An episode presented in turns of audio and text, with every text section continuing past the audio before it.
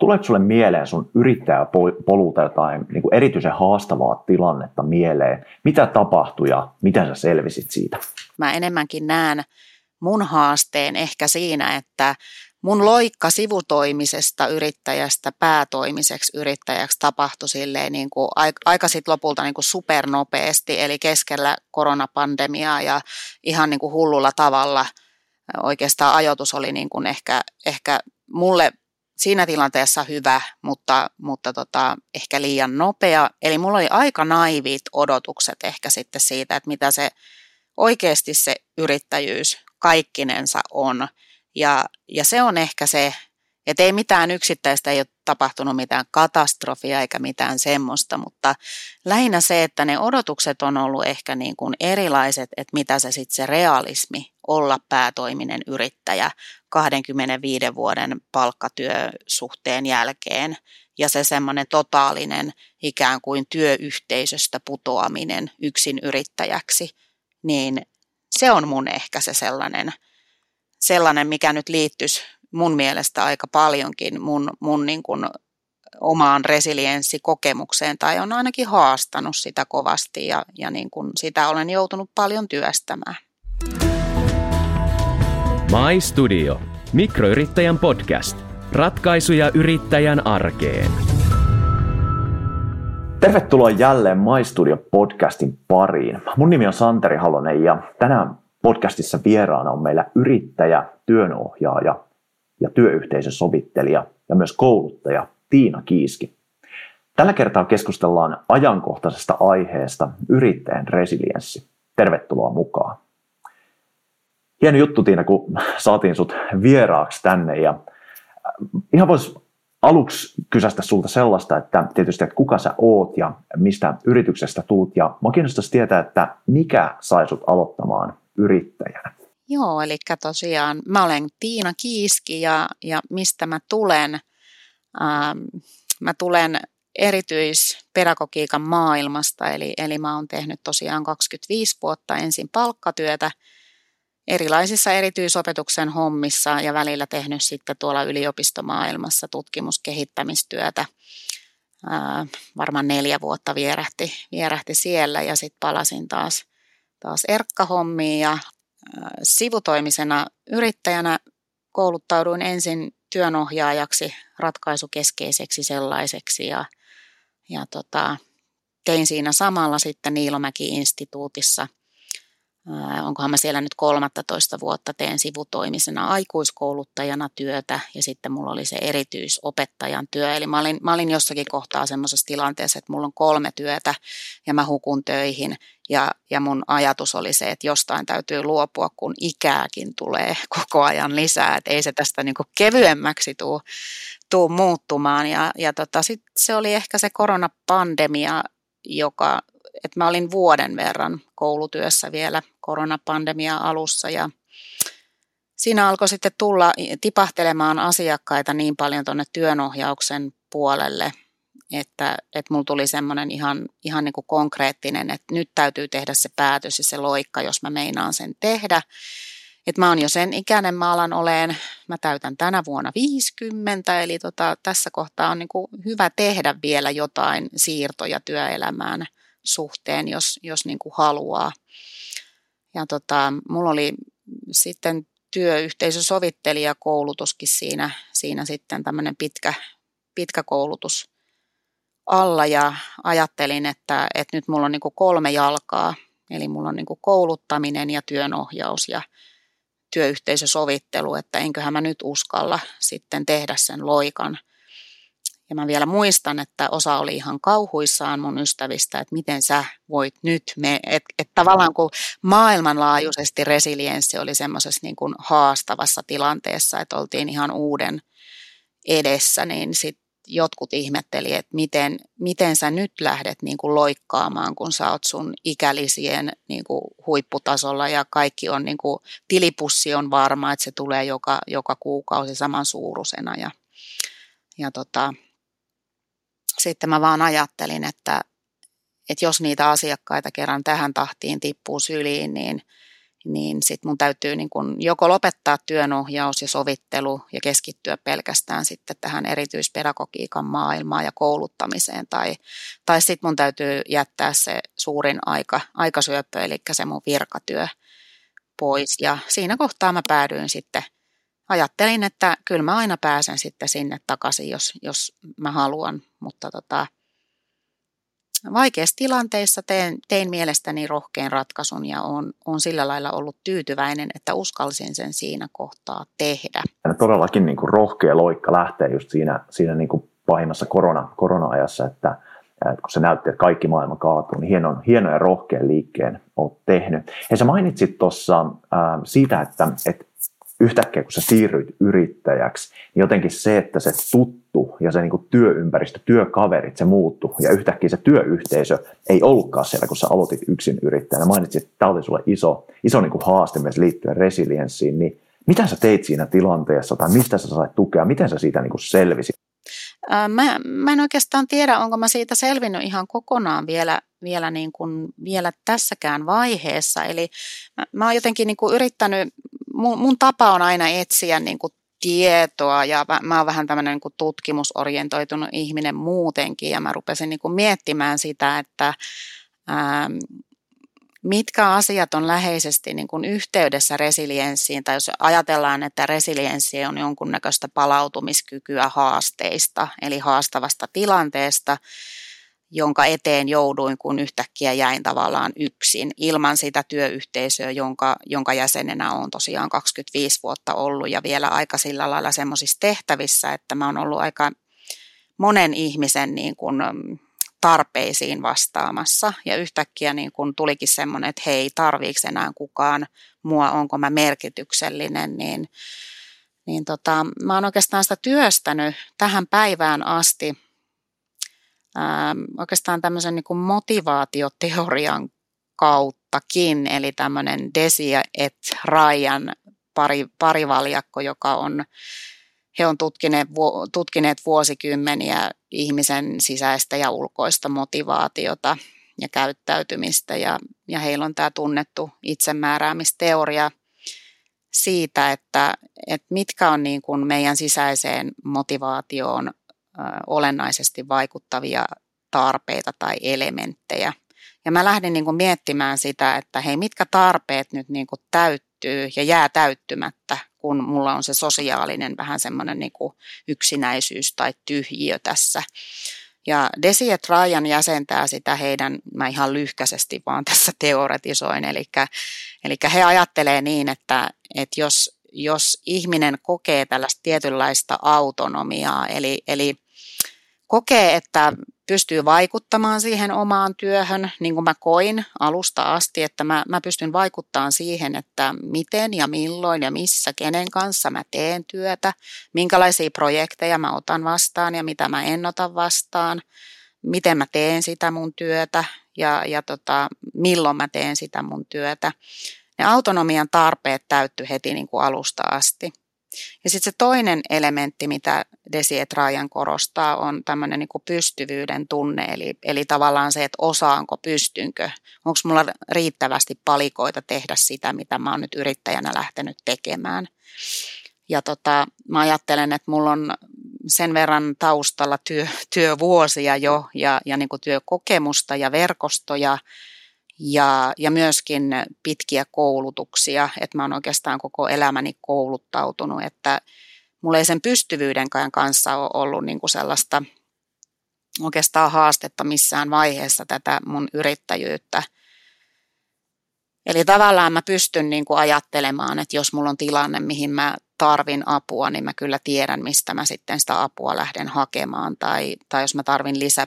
pätevyyttä johonkin, niin mä tiedän, mistä mä sitä haen ja, ja koen sillä lailla olevani niin kuin osaava tähän nykyiseen työhön. Mutta sitten tämä viimeinen tarve näillä, näillä tutkijoilla on tämä tämmöinen sosiaalinen liittymisen tarve, joka on meillä kaikilla tämmöinen yleisinhimillinen tarve, eli, eli tarve kuulua johonkin, tarve liittyä osaksi jotakin merkityksellistä kokonaisuutta. Ja, ja sitten mä niin kuin mietin, että no mikä se nyt on se mun kokonaisuus, mihin mä liityn, että okei, mulla on tämä yritys, mä oon tämän yrityksen johtaja ja alainen ja mun mielestä vielä tähän päivään asti tämä johtaja ja alainenkin on tullut aika hyvin toimeen, mutta tota, sitten multa puuttuu tosiaan se, se, niin kuin se yhteisö, jonka merkitys kirkastui mulle ehkä sen jälkeen vasta, kun mä lähdin sieltä koulumaailmasta pois. Eli sitten kun mulla ei ollutkaan sitä lähiyhteisöä, että kuinka tärkeä on ne, ne, niin kuin ne arjen pienet jakamiset ja semmoiset, että vaikka tuntuu välillä raskaalta tai jonkun ihmisen kanssa ei ihan, ihan sukset me välttämättä aina samaan suuntaan, niin miten niitä kuitenkin sitten kaipaa tämmöisen 25 vuoden työrupeaman jälkeen, kun yhtäkkiä ne otetaankin pois. Ja mä oon niin tähän päivään asti työstänyt sitä, että, että millä mä saisin täytettä siihen, siihen mun liittymisen tarpeeseen, eli mihinkä, mihinkä minä tällä hetkellä voin liittyä, koska nämä oikeastaan nämä kaikki asiat, mitä mä tällä hetkellä teen, kouluttaminen, sovittelu, työnohjaus, ne on vaan semmoisia, että mä oon ikään kuin vieraileva asiantuntija aina jonkun työpaikalla tai verkossa tai, tai jossakin paikassa X tai kunnassa Y. Ja sitten mä tuun taas tänne takaisin tänne kotitoimistolle ja teen välillä, välillä paljon sitten ihan, ihan niin kuin etänäkin työtä. Ja se on ehkä ollut semmoinen mulle, mulle jotenkin, että tänäkin päivänä etsin vielä, vielä niin kuin vastauksia siihen, mutta mä oon myös löytänyt siihen keinoja, joitakin jo. Okei. Hei, toihan on mielenkiintoinen. Haluatko kertoa niistä, niistä lisää? Joo, eli tota, varsinaisesti mä en hirveästi saanut sellaisia, no tietysti TE-keskus auttoi mua niin kuin tämmöisiin paperiasioihin silloin, kun mä lähdin yrittäjäksi, niin starttirahat ja tämmöiset niin kuin paperiasiat saatiin kuntoon ja, ja sain oman kaupungin tämmöisestä yritysten kehittämisyhtiöstä, Keulinkista, sain paljon käytännön tietoa. Mutta sitten mä oon onnistunut pääsemään kahteen tämmöiseen minulle ilmaiseen hankkeeseen, josta toinen on tämmöinen toleranssihanke, eli pienyrittäjien tämmöinen, tämmöinen niin kuin valmennushanke. Sillä on varmaan joku pitempikin nimi, minkä, minkä sä osaat ehkä paremmin kertoa kuin minä, mutta siinä kuitenkin annetaan, annetaan pienyrittäjille välineitä tukea omaa työhyvinvointia, palautumista ja, ja tota, nimenomaan sitä resilienssiä, sitä yrittäjän resilienssiä. Ja sitten toisaalta mä pääsin mukaan semmoiseen lyhyempään hankkeeseen, missä tarjottiin pienyrittäjille muutama tämmöinen ilmainen työnohjauskerta, olikohan niitä kuusi, kuusi kertaa. Ja mä siinä sitten päätin, että kun ne työnohjauskerrat loppu, niin mä perustin sellaisen meistä osallistujista semmoisen yksinyrittäjien vertaisryhmän. Eli me ollaan kokoonnuttu sitten verkon yli kerran kuussa suunnilleen ja jaettu niitä sellaisia niin kuin yksin yrittäjyyteen liittyviä, just sitä semmoista ehkä sitä tyhjyyden ja yksinäisyyden kokemusta ja sitä, että, että saataisiin saatais niin kuin täytettyä sitä liittymisen tarvetta, vaikka tehdään kukin – vähän erityyppistä työtä. On meillä, meillä siinä kyllä muitakin työnohjaajia ja se on aika pieni se ryhmä, mutta, mutta mä oon niin hakenut tämmöisestä apua. Ja sitten mä oon itse käynyt tämmöisen työkykyjohtamisen koulutusohjelman, jonka kautta perustin myös yhden pienen tällaisen vertaisryhmän, jossa sitten tota, pohditaan nimenomaan yrittäjyyttä, pienyrittäjyyttä niin kuin hyvinvoinnin työhyvinvoinnin näkökulmasta. Eli mä oon yrittänyt olla niin kuin itse myös aktiivinen, että mä en, mä en lamaannut siihen, että multa nyt hävisi kaikki yhteisöt ympäriltä, vaan kyllä mä oon lähtenyt niin kuin etsimään jotenkin ratkaisu keskeisesti, koska olen, olen sen, sen genren edustaja, niin yritän sitten toimia myös itse niin ja ja sitä kautta on löytynyt jotain, mutta että kyllä se täytyy myöntää, että se on edelleen se mun ehkä akilleen kantapää, jonka kanssa mä teen niin kuin resilienssiin liittyen eniten työtä tällä hetkellä. Et, et, kyllä välillä on todella yksinäisiä päiviä ja sitten on taas välillä todella sosiaalisia, sosiaalisia päiviä ja semmoisia hyviä vertaisjakamisen paikkoja, mutta tällaisista niin kuin verkostoista ja, ja verkostojen muodostumisista, niin, niin niistä mä oon niin kuin löytänyt tuohon, jos, jos niin kuin peilataan tähän itsemääräämisteoriaan ja hyvinvointiin, resilienssiin ja sisäiseen motivaatioon, niin, niin tota, niitä, niitä työkaluja ja ratkaisuja.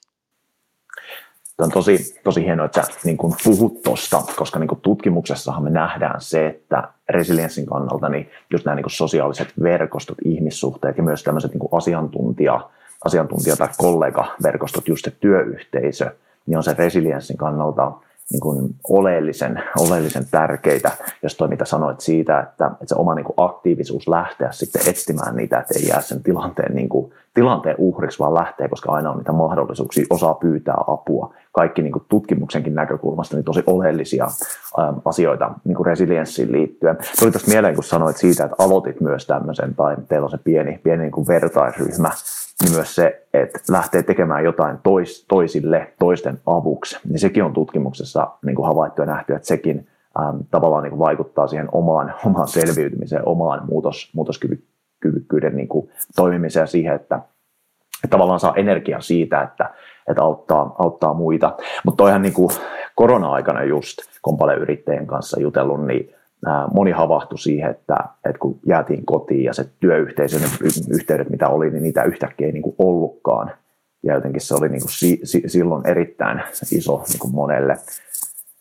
Mutta varmaan se viesti, mitä, mitä, mitä niin kuin sanotkin, että lähtee rohkeasti, rohkeasti liikkeelle ja etsii, etsii niin kuin niitä verkostoja, mitä voisi olla. Tai onko sulla muita vinkkejä, mitä sitten voisi olla yrittäjille, jotka ehkä, ehkä niin kuin kamppailevat on saman, saman haasteen kanssa? Tuossa on paljon, paljon kyllä tulikin Joo, tota, no sitten sit on toinen oikeastaan semmoinen, niin kuin, mikä tulee ihan tuolta kognitiivis-behavioristisesta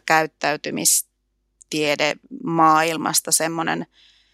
muistan vanhan, mä, mä en nyt muista kenen tekemä tutkimus, mutta tämän mä muistan vaan sen tutkimus niin tuloksen, että ihmisen käyttäytymiseen vaikuttaa voimakkaammin käsitys siitä, miten asioiden tulisi mennä, kuin se, miten ne asiat ikään kuin todellisuudessa sitten menevät. Eli tavallaan se käsitys siitä, mitä mä niin kuin odotan, että miten, miten mun yrittäjyyden pitäisi mennä tai, tai mitä tavoitteita mun pitäisi saavuttaa missäkin asioissa ja, ja minkä verran verkostoja tai asiakkaita mulla pitäisi olla missäkin vaiheessa, niin se vaikuttaa niin kuin –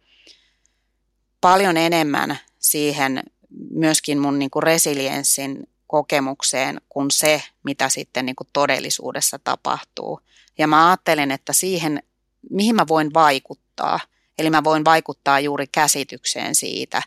että miten niiden asian, asioiden kuuluisi olla. Ja mä oon työstänyt sitä sillä lailla, että, että mä oon yrittänyt hahmottaa niitä asioita, että mihin mä oikeasti voin vaikuttaa – eli missä mä voin olla se semmoinen aktiivinen toimija. Ja sitten toisaalta, että mitkä on semmoisia asioita, mihin mä en voi vaikuttaa. Että mulla on esimerkiksi yrittäjyyden aikana tullut tämmöinen krooninen äh, sairaus, johon, joka on ollut yksi ennakoimaton tekijä, eli semmoinen, mikä koettelee mun resilienssiä ja mihin mä en pystynyt varautumaan silloin, kun mä niin kun loikkasin yrittäjäksi. Ja tota, mä oon ajatellut myös siitä,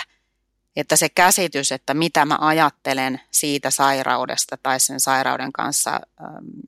että miten mä opin sen sairauden kanssa elämään ja mitottamaan toisaalta myös ne omat voimavarat vähän, vähän niin kuin uudella tavalla, en ehkä ihan samalla tavalla niin kuin pysty, pysty tekemään ihan yhtä hulluna töitä, mitä on joskus aikaisemmin tehnyt, eikä se ole mun mielestä edes enää järkevääkään. Mutta, mutta et joka tapauksessa se käsitys vaikuttaa, vaikuttaa siihen, että, että miten mä voin. Ja sillä lailla mä ajattelen, että semmoiset kohtuuttomat odotukset ja tavoitteet sen omat, oman yrittäjyyden suhteen kannattaisi niin kuin, ta, kannattaa ainakin niin kuin kyseenalaistaa, että onko nämä kohtuullisia, realistisia tä, tällä, tällä aikavälillä? Vai onko nämä nyt silleen, että mä niin kuin jotenkin tavoittelen kuuta taivaalta – ja, ja sitä kautta on jotenkin hirmu paljon työskennellyt tämmöisen sanan kanssa kuin armollisuus, joka on varmaan aika, aika tota, y, yksi resilienssin tämmöinen niin kuin elementeistäkin, että, että me, meidän, meidän niin kuin pitää hyväksyä se, että elämässä tapahtuu asioita, tapahtuu hyviä asioita, tapahtuu huonoja, pahoja asioita, tulee välillä kärsimystä niin palkkatyöläisille kuin yrittäjillekin. Ja tota,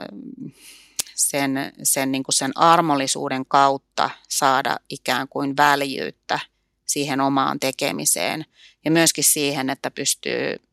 pudottamaan niitä kohtuuttomia odotuksia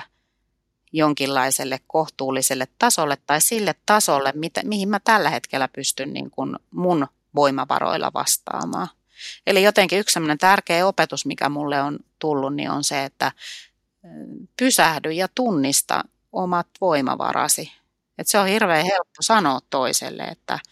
hei, onko miettinyt, että miten sä jaksat ja, ja tota, että kannattaisiko sun vähän niin kuin hidastaa tai kannattaisiko sun ottaa enemmän aikaa itselle, kun sitten toteuttaa sitä samaa siinä kohtaa yrittäjyyttä, kun sä oot ikään kuin luomassa sitä asiakaspohjaa ja oot vallankin siinä alussa oli vielä sille, että oli vähän pakko tarttua kaikkiin niihin tehtäviin, mitä vaan niin kuin mitä sulle tuli. Et ei, ei voinut vielä niin kuin sanoa, että en mä, en mä ota tätä asiakasta tai tätä, tätä prokkista, vaan siinä niin kuin otettiin kaikki ne, mitä sitten vaan sattui tulemaan. Et nyt, nyt on jo siinä vaiheessa, että pystyy itse ainakin toistaiseksi, en tiedä mitä vuoden päästä, mutta, mutta tässä kohtaa pystyn itse, itse niin kuin jo, jo päättämään ja rajaamaan. Ja, ja sillä tavalla vaikuttaa ehkä sitten siihen, siihen niin kuin resilienssiin. Ja mä jotenkin ajattelen, mä, on, mä ajattelen myöskin niin, että jos me ymmärretään, sä varmaan kohta, en mä tiedä, haluatko kertoa tarkemmin jotenkin teoreettisemmin siitä, että mitä, mitä resilienssi niin kuin tutkijan näkökulmasta on, mutta, mutta mä niin kuin yksinkertaistan sen, että se on, se on vaan niin kuin jonkunlaista palautumiskykyä haasteista tai, tai muutostilanteista – ja, ja niin kuin sellaista mielen ketteryyttä ja joustavuutta, että jos kuvitellaan, että mä putoon kuoppaan jonkun asian suhteen, vaikka tässä yrittäjyydessä, niin jos mulla vähän on resilienssiä, niin mä en ehkä putoa niin syvälle sinne kuoppaan, taikka sitten voi olla, että mä putoon vaan joka toiseen kuoppaan, että mä en ihan, ihan kaikkiin kuoppiin enää putoakaan. Niin, niin tota, mä oon ainakin itse joutunut tekemään muutoksia sekä ajatuksen että, että sitten tunne elämän puolella, mutta myös toiminnan puolella, jotta mun niin kun, kokonaisresilienssi ihan ihmisenä, ihan tämmöisenä inhimillisenä ihmisenä, äitinä, vaimona, ystävänä, mutta myös yrittäjänä, niin, niin kehittyisi Eli mä näen, että resilienssi on kuitenkin sellainen kehi, tavallaan kehittyvä taito. Jos, jos sinä haluat sitä kehittää, niin sinä pystyt resilienssiä kyllä niin kuin monellakin tapaa viemään eteenpäin. Mutta silloin se edellyttää sitä, että, että mun täytyy tehdä muutoksia siihen, miten mä oon ehkä ennen ajatellut, ajatella vähän eri tavalla ja, ja tehdä asioita eri tavalla. Kaikista vaikeinta on vaikuttaa niihin tunteisiin, koska tunteet on ne, mitkä tulee ja menee ja, ja meidän on vaan hyväksyttävä, että on, on välillä niin kuin huonoja päiviä ja välillä parempia päiviä. Et kyllä se resilienssi sit jo, jossakin vaiheessa vaikuttaa myös niihin tunteisiin, mutta mä itse koen, että, että nopeiten resilienssiään voi kasvattaa sillä tavalla, että – että vaikuttaa niihin, niihin ajatuksiin ja sitten siihen toimintaan ja myöskin pysähtyy niiden omien tunteiden äärelle kuuntelemaan, että mitäs mulla nyt tänään menee, mitäs mulla jäi tästä työpäivästä päällimmäiseksi käteen? Vai, vai menikö mä niin tukkaputkella, että mä en oikein huomannut ajankulua tai en huomannut itseäni huomioida tämän päivän aikana ollenkaan – vallankin kun työ on sitten niin kuin toisten tarpeisiin vastaamista. Että se ei ole vaan sellaista, että se on, se on ihmissuhdetyötä ja, ja semmoista niin kuin haastavaa ihmissuhdetyötä, että puhutaan vaikeista asioista, ihmisten välisistä konflikteista, haastavasta työkäyttäytymisestä tai ylipäätänsä työssä koetuista, no iloista tietenkin, mutta myös niistä hankalista asioista ja näin, niin se on tosi tärkeää, että, että itse peilaa, peilaa sitä omaa jaksamista sitten niin kuin kolmella eri tasolla, että ajatus, tunne, toiminta, että mitä, mitä mulla niillä elementeillä ja niillä saroilla niin kuin on, on niin kuin menossa milloinkin. Kyllä, kyllä. Välillä onnistun paremmin, välillä menee ihan tosi huonosti, että vaikka on kuinka sitä tietoa, niin ei se aina siirry itsekään käytäntöön tai on helpompi ohjata toi, toisia vahvistamaan. Että jos mä ajattelen työnohjausta, niin yksi työnohjauksen tavoite on vahvistaa ihmisen tai työyhteisön resilienssiä. Mutta sitten se, että ei se aina onnistu niin kuin omalle kohdalle, että siinä voi ajatella, että joskus suutarin lapsilla ei ole kenkiä, että itse tulee välillä vähän semmoinen samanlainen fiilis. Kyllä se on varmaan niin kuin myös äh, niin kuin aika turhauttavaa, että periaatteessa se on se tieto, että mitä pitäisi tehdä, mutta just se, että siinä tilanteessa, kun on se, on se niin kuin haastava tilanne tai vaikeus tai mikä, mikä muu vaan väsymys, niin että, että oikeasti että se niin kuin kokemuksen kautta saatu resi, resilienssi, mikä sieltä niin kuin jotenkin selkäytimestä tulee, että se, se niin kuin saa aktivoitua ja pystyy aktivoitumaan, koska se tieto itsessään ei, niin kuin, ei vielä, vielä, vielä muuta oloa tai riitä. Tuossa oli hauska, kun me niin intouduttiin, intouduttiin kes, keskustelemaan tuossa ja niin kuin päästiin, päästiin heti aiheeseen sisälle, kun kysyit tuosta, että mitä niin kuin tutkimuksen näkökulmasta niin, resilienssi on ja mitä se, mitä, se, niin kuin, mitä se tarkoittaa, niin siis puhutaan muutosjoustavuudesta, just muutoskyvystä, muutos, no, muutoskyky on aika, aika yleisesti käytetty. Ja käytännössähän siis puhutaan yksilöorganisaation tai niin kuin alueen kyvystä sopeutua, selviytyä ja ennakoida myös muutoksia ja joustavuutta toimii niissä haastavissa tilanteissa ja, ja palautumista ää, niin kuin sieltä sen vaikean tilanteen jälkeen. Ja tuossa oli tosi hyvä, kun sanoit siitä, tai nostitkin jo se esiin, että, että hyvä uutinen kaikille on se, että, että sitä muutoskykyä, muutosjoustavuutta, resilienssiä, niin se ei ole mikään syntymässä saatu ominaisuus. Että tässä, tässä se on, että se ei muutu eikä, eikä kehity, vaan nimenomaan se kehittyy ja sitä pystyy vahvistamaan, sen, sen eteen pystyy tekemään, tekemään töitä. Ja paljon niin kuin, tutkimuksessa just nousee se esiin, että semmoiset niin vaikeat, haastavat tilanteet, se kokemuksesta oppiminen, niin se vahvistaa niin kuin sitä, sitä resilienssiä. Sitten on nämä kaikki muut, muut osa, osa-alueet, joilla sitä pystyy niin kuin edistämään, mutta että sen elämän koulun kautta ja sitä ei niin oppikirjoista opita, vaan just niiden haastavien tilanteiden kautta. Minusta oli tosi hyvä, kun sä sanoit tuosta niin kuin rehellisyydestä ja sitten siitä niin kuin pysähtymisestä. Että vähän ajatuksella, että pysähdy ennen kuin on pakko pysähtyä ja itselleen niin kuin rehellisenä, rehellisenä olemisessa, että mihin pystyy, mihin jaksaa ja se realistinen, realistinen kuva, kuva niin kuin siitä. Koska tuossa, tai niin, mitä olet mieltä, resilienssissä ainakin tutkimuksen näkökulmasta, niin paljon tämä niin kuin asioihin suhtautuminen, mahdollisuuksien näkeminen ja se niin sanottu mindset, niin on se, mikä tekee ihmisestä muutosten edessä niin kuin joustavamman ja, ja just, että on se niin kuin positiivinen hyvä suhtautuminen asioihin, niin se auttaa, se vahvistaa sitä resilienssiä, se on sitä resilienssiä. Miten sä niin kuin tämän näkökulman näet tai olet itse kokenut?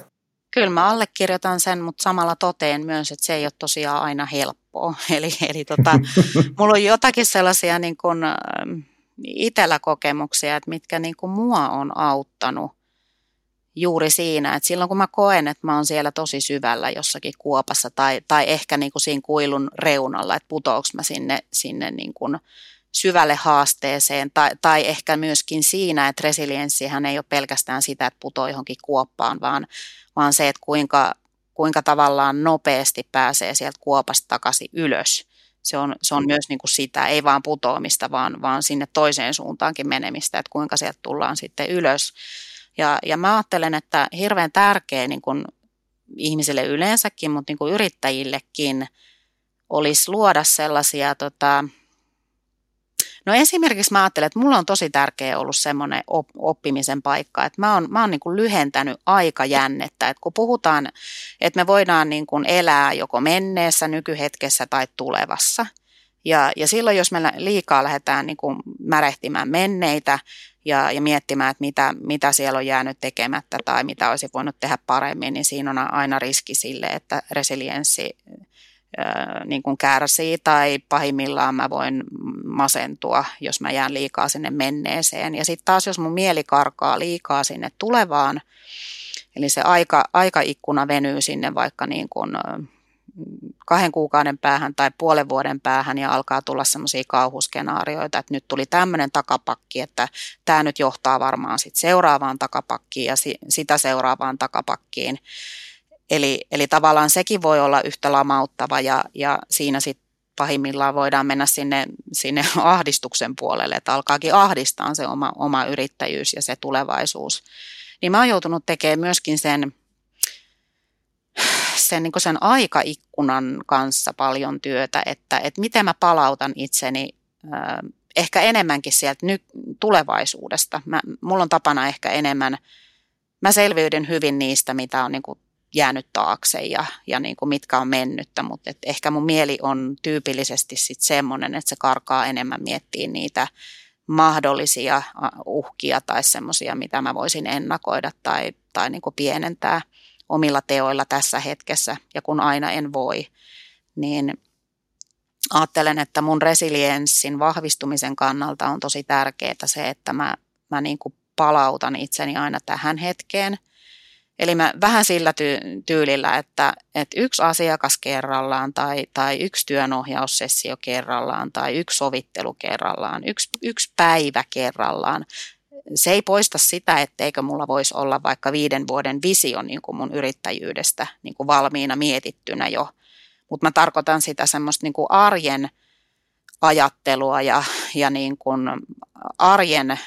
mielen mindsettiä, että mikä mulla on niin kuin mielen päällä, että, että mä osaisin olla, kohdata yhden, yhden niin kuin asiakkaan ja ajatuksen ja haasteen aina kerrallaan.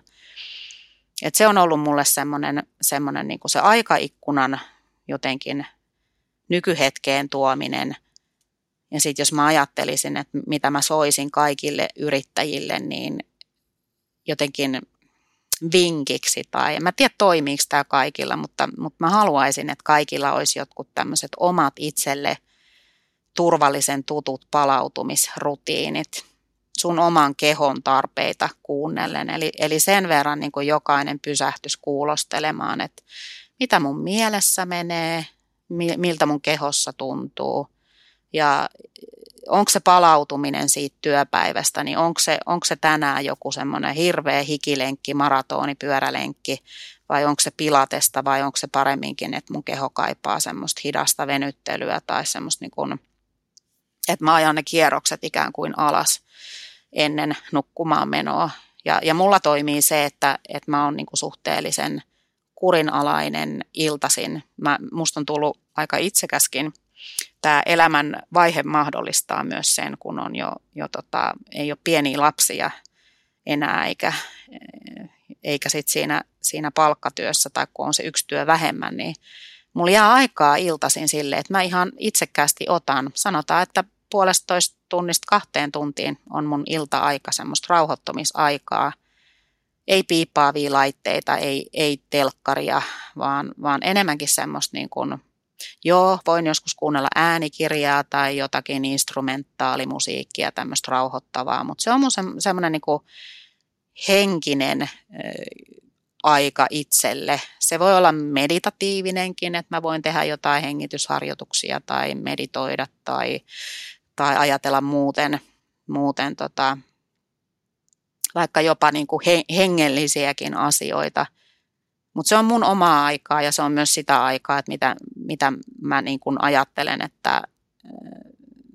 mistä seuraa hyvää mun, mun läheisimmille ihmisille, kun mä otan sen ajan itselleni. Että mä oon silloin läsnä myös enemmän mun läheisille, jos mä osaan olla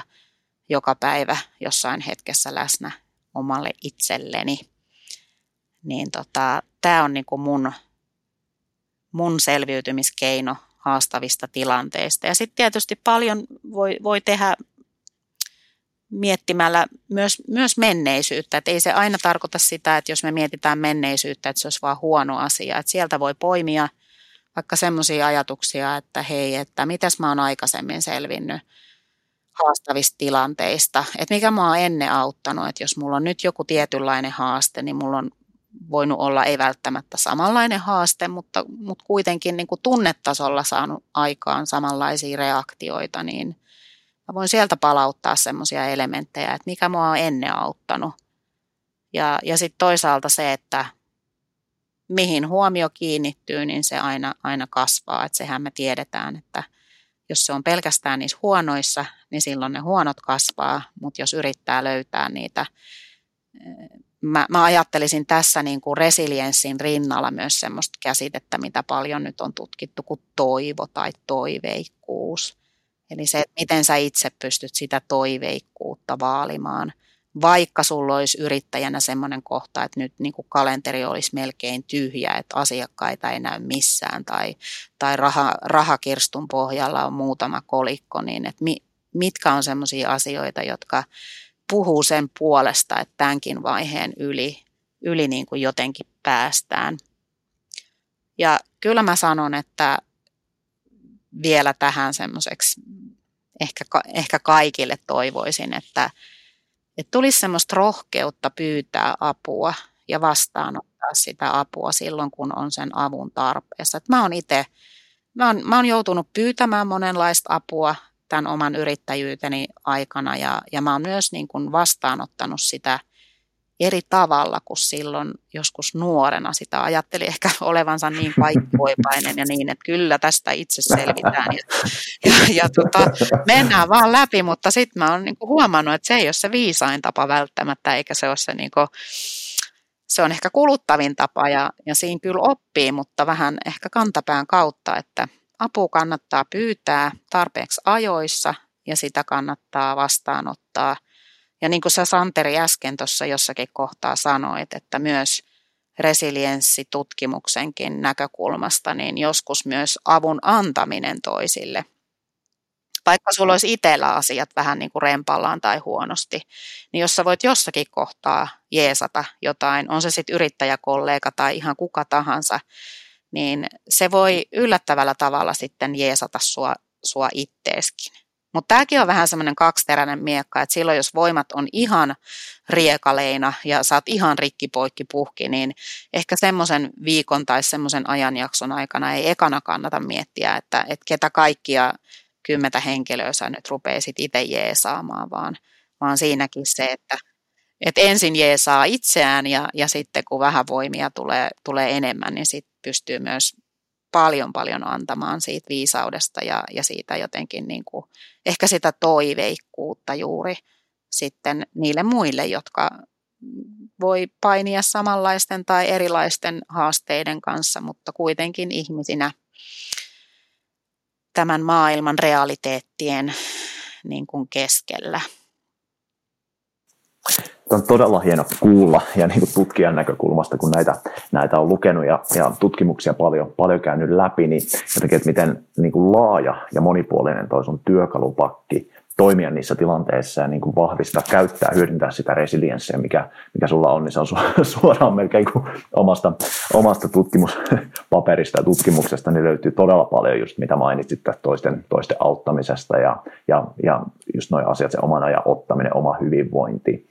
monet, monet noin teemat, mitä, mitä nostit. Hei, tuosta olisin halunnut kysyä, kun mainitsit siitä, että olet ihan tietoisesti alkanut ottaa sitä äm, aikaa itsellesi, joka sitten myös vaikuttaa sen, että sä oot enempi läsnä, sä niin kuin jaksat paremmin töissä sun läheisille ja muuten, niin voisin olettaa, että siitä on varmaan muodostunut semmoinen aika niin kuin arvokas, hieno, hieno hetki siihen päivään ja että sitä ei varmaan halua niin kuin jättää välistä. Ja siihen itse asiassa liittyy se seuraava niin kuin kysymys, mikä mua rupesi, rupesi kiinnostamaan, on se, että oot sä huomannut, tai voiko sen huomata, miten se, niin kuin se oma resilienssi vahvistuu, vai onko se vähän semmoinen, että sitä ei niin kuin ihan ehkä itsestäni selkeästi huomaa, vai oot sä huomannut sun resilienssin kehittymistä, vahvistumista? Mä en tiedä, mitä, mitä sanoisi, jos mä olisin ihan oikeasti ollut jonkun tutkimuksen kohteena ja sitä olisi jatkuvasti mitattu niin kuin vaikka viimeiset pari vuotta, että mitä se näyttäisi niin kuin tutkimuksissa, mutta tota, välillä, välillä tulee niitä anke, an, ankeuspäiviä, että tuntuu, että mä poljen näissä samoissa asioissa, kun mä oon aina ennenkin polkenut, että mä en pääse eteenpäin ollenkaan, mutta sitten jos mä ajattelen niin kuin vaikka nyt viimeistä kahta vuotta ja mietin vaikka niin kuin omaa tätä terveyshaastetta ja sitten sit niin kuin työelämästä, palkkatyöstä pois hyppäämistä ja tätä niin kuin epävarmuutta, joka liittyy aina tähän yrittäjyyteen ja se, että onko asiakkaita seuraavana syksynä vai ei ja, ja tota, tuleeko rahaa säännöllisesti vai ei. Ää, niin tota, nämä, mitä mä olen itse tehnyt niin kuin pitkäjänteisesti, niin ne on ollut just nämä, nämä mun tietyt iltarutiinit ja, ja ne, ne, mitä niin kuin, nämä rauhoittumis, palautumisrutiinit ja aikaikkunan lyhentämiset ja ää, ehkä, ehkä mä olisin noin puolitoista vuotta ehkä suunnilleen tehnyt sellaisia ää, läsnäolo- tai mindfulness-harjoituksia, hengitysharjoituksia, joista mä en enää tässä kohtaa luopuisi. Että ne tuntui niin kuin tervalta silloin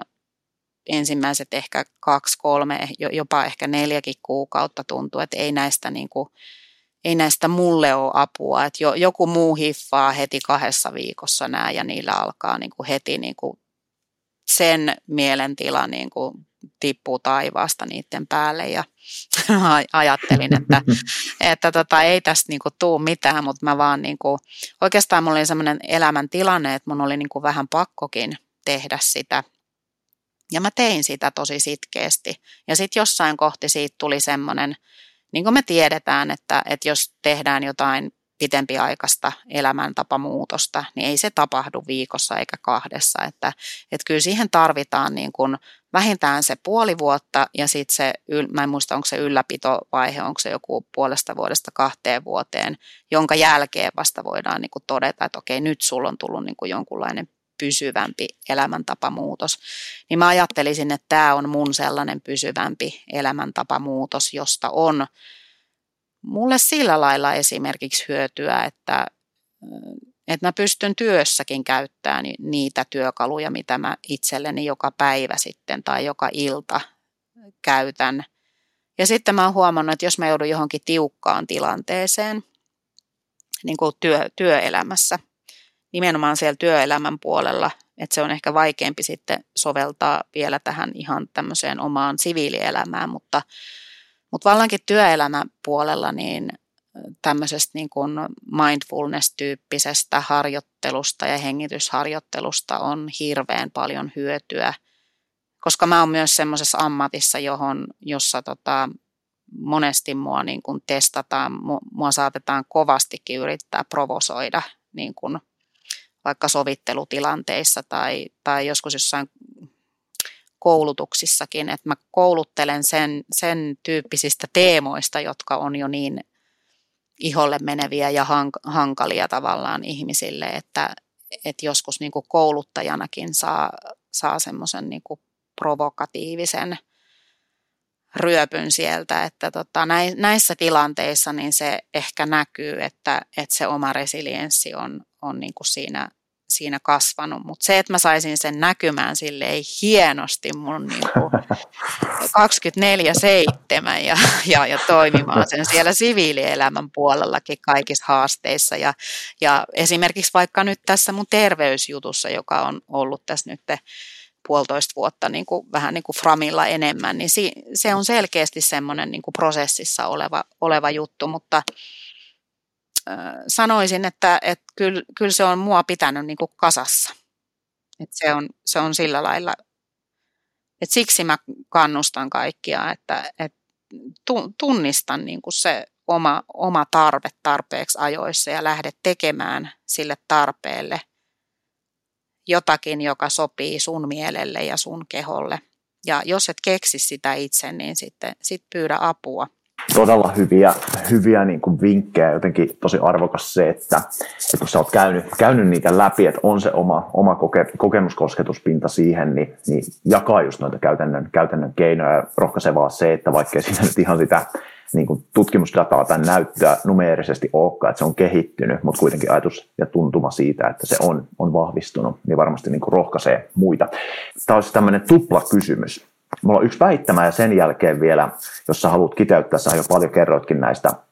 sun vinkkeistä. Mutta se väittämä on se, että tutkimuksen mukaan, tämä oli tosi mielenkiintoinen, löysin, löysin tämän yhdestä tutkimuspaperista, on, että sosiaaliset verkostot ja yrittäjän tunneresilienssi on kaksi tärkeintä yrityksen menestystä määrittävää tekijää. Mitä sä oot mieltä tästä? Ja sitten se toinen kysymys on, että ähm, yrittäjät, jotka tällä hetkellä on tilanteessa tai tilanteessa, jotka vaatii vahvaa resilienssiä, niin mikä sulla olisi vielä just toi toivon tai rohkaisun sana tai vinkki heille, jotka on siinä haastavassa resilienssiä vaativassa tilanteessa? Toi on jännä, tota, äh, mä, mä, en, mä, en, mä en tiedä, ootko sä kuullut, mä, mä allekirjoitan ton kyllä, mutta mä toisin tuohon vielä lisää yhden toisen tota, tutkimustuloksen. Siis Google teki jossakin vaiheessa, siis siinä, siinä taisi olla yli 10 000 tutkittavaa, tämmöinen Aristoteles-tutkimushanke, jossa, jossa niin kuin tutkittiin sitä, että mikä erottaa huipputiimit niin kuin tämmöisistä keskivertotiimeistä, että, että mikä, mikä se on se erottava tekijä, mistä saadaan niin kuin poimittua tavallaan jyvät akanoista. Ja tota, se ei ollut sukupuoli, se ei ollut koulutustausta, se ei ollut työkokemusvuodet,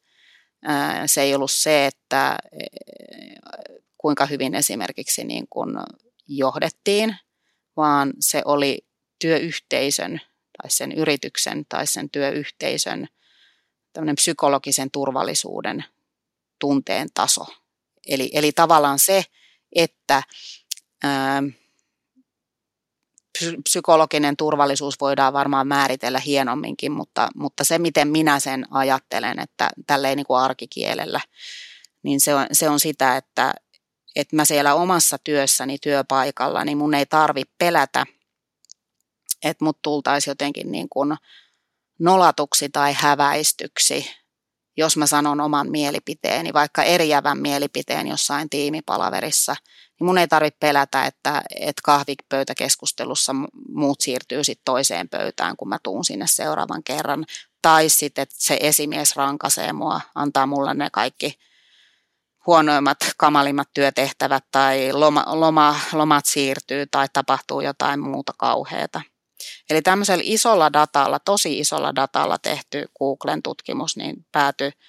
päätyi niin kuin tähän psykologisen turvallisuuden käsitteeseen, että se oli se tärkein selittävä, jos puhutaan niin kuin keskivertotiimistä ja sitten niin kuin huipputiimistä,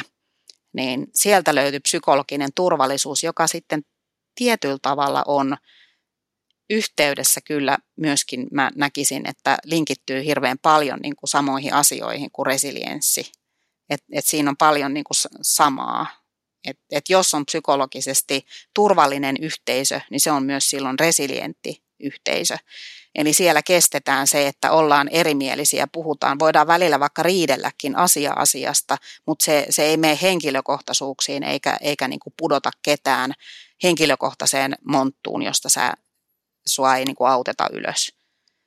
Vaan, vaan semmoinen yhteisö on resilientti, jossa on psykologisesti turvallista olla. Et mä, allekirjoitan ton sun väittämän, mitä sä sanoit, mutta mä lisäisin siihen tämän, tämän vielä, koska mä, mä oon huomannut sen työnohjaajana niin monta kertaa käytännössä, että jos sitä psykologista turvallisuutta ei siellä yhteisössä ole, niin se näkyy sairaspoissaoloina, se näkyy kyynisyytenä, se näkyy huonona johtamisena ja se näkyy huonona asiakastyytyväisyytenä ja sitten se näkyy aivovuotona sieltä, sieltä firmasta tai yrityksestä ulospäin. Erittäin hyvä lisäys ja näkökulma. Kyllä, näin se täytyy olla. Mä otan huomiota omasta tutkimuksesta. okay. mahtavaa, mahtavaa. Hei, vielä ähm, loppuun ne tota, paljon jo tulikin, mutta lyhyesti vinkit ähm, yrittäjälle, joka on resi- haastavassa resilienssiä vaativassa tilanteessa, niin tilanteet voi olla erilaisia, mutta mikä voisi olla tämmöinen niin kuin ensikäden apu? No ensikäden juttu on, että pysähdy. Mä, mä ajattelen itse aina, että pysähdy. Kuulostele, hengittele hetki ja nuku vaikka yön yli. Et otat vähän pienesti etäisyyttä, siis jo, joko nukkumalla yön yli tai tekemällä jonkun, jos, jos sulle on luontevaa tehdä joku, joku tämmöinen mindfulness-harjoitus tai joku, niin ota etäisyyttä ja ja tota, lyhennä sitä aikaikkuna, eli sitä aikajännettä, että älä, älä mene kovin kauas sinne menneisyyden epäonnistumisiin, äläkkä myöskään tulevaisuuden uhkiin. Ja, ja tunnista ne elementit, mihin sä voit nyt siinä sun tilanteessa itse vaikuttaa. Ja ne mitä sä, mihin sä voit vaikuttaa, niin keskity niillä vähäisillä energiavaroilla, mitä yleensä silloin on vähemmän, kun on haastava tilanne. Ja jos se jatkuu pitkään, niin sitten ne voimavarat on tosi koetuksella. Niin keskity vaan niihin asioihin, mihin sä pystyt itse oikeasti vaikuttamaan. Ja sitten mä ajattelisin, että, että se avun vastaanottaminen ja pyytäminen, eli hyödynnä olemassa olevia verkostoja, ystäviä, läheisiä – ja sitten jos tuntuu, että asiat menee niin isoksi, että ei, ei halua eikä pysty eikä, eikä voi kuormittaa enää niin kuin läheisiäkään eikä ystäviä, niin hae, hae siihen sitten ammattiapua. Että sitä joskus tarjotaan joidenkin hankkeidenkin kautta. Yrittäjät saa ihan tämmöisiä niin täsmä, täsmäapuja, mutta sitten tietysti ihan ammatti, terveydenhuollon ammatti-ihmiset on myös kanssa niitä, jotka – jotka tota, kyllä näihin avunpyyntöihin vastaa, mutta se voi olla välillä, että meillä on meidän julkinen terveydenhuolto niin tukossa, että, että joutuu hyödyntämään ensin muita, muita väyliä, mutta, mutta etsi sitä apua, kysy, mistä toiset yrittäjät on saanut apua. Ja sitten kun sä saat sitä apua, niin on valmis ottamaan, ottamaan sitä apua. Ja sitten ajattelin jotenkin myöskin se että se on tosi tärkeää tunnistaa tai opetella tunnistamaan niitä omia tarpeita. Että mehän helposti voidaan tunnistaa tunteita, että nyt mä oon vihainen, nyt mä oon pelokas, mä oon surullinen, mä oon innostunut. Mutta sitten vielä niiden tunteiden alla on olemassa ne tarpeet. Ja monesti se on se semmoinen vähän niin kuin akilleen kantapää, että et, et yrittäjä, joka, joka takoo niin kuin 24-7 välillä – ja työtkin voi epätasaisesti jakautua niin kuin vuoden kierron mukaan, niin tota, ne omat tarpeet jää niin kuin tunnistamatta, että mitä mä tässä hetkessä oikeasti tarvin. Tarviinko mä lisää puustia ja, ja kierroksia vai tarviinko nyt niin kuin yrittää laskea niitä kierroksia. Ja kun tiedostaa ne voimavarat, niin sen jälkeen voi olla jotenkin, sitten mä lähtisin meneen sitä toivoa kohti. Eli sitten voisi mennä siihen luottavaiseen asenteeseen, että hei, että, että sä oot selvinnyt tähänkin saakka elämässä erilaisista haasteista ja, ja tota, mitkä asiat puhuis sen puolesta, että sä tuut selviämään jatkossakin, vaikka nyt oleva haaste saattaa olla sulle laatujaan ensimmäinen, mutta – mutta sulla on olemassa olevia keinoja, niin, niin jotenkin, että ne keinot käyttöön ja sitten kaikki se apu, mitä saa muilta ihmisiltä, niin se on, se on ehkä se, mitä, mitä mä niin kuin omalla kokemuksella voisin sanoa ja mikä on mulle toiminut. Tai ehkä semmoinen, niin kuin, se voi olla ikuisuusprojekti, mutta, mutta kuitenkin hyvä pitää mielessä joka päivä. Ihan mahtavaa Tiina. Tässä on kyllä niin kuin keinoja, vinkkejä pureskeltavaa ja todellista niin kuin apua, apua niihin vaikeisiin resilienssiä vaativiin, vaativiin tilanteisiin. Hei, ihan mahtavaa, kun tulit meille vieraaksi ja ollaan saatu kyllä niin kuin tosi tärkeistä aiheesta keskustella. Hienoa olla kuulla sun, sun kokemuksia käytännöstä ja, ja myös niin kuin ammatin puolesta näkökulmia, mitä ollaan tässä niin kuin keskusteltu ja tuonut mukaan. Hei, kiitos tosi paljon, kun olit, olit vieraana. Kiitos, kun sain tulla.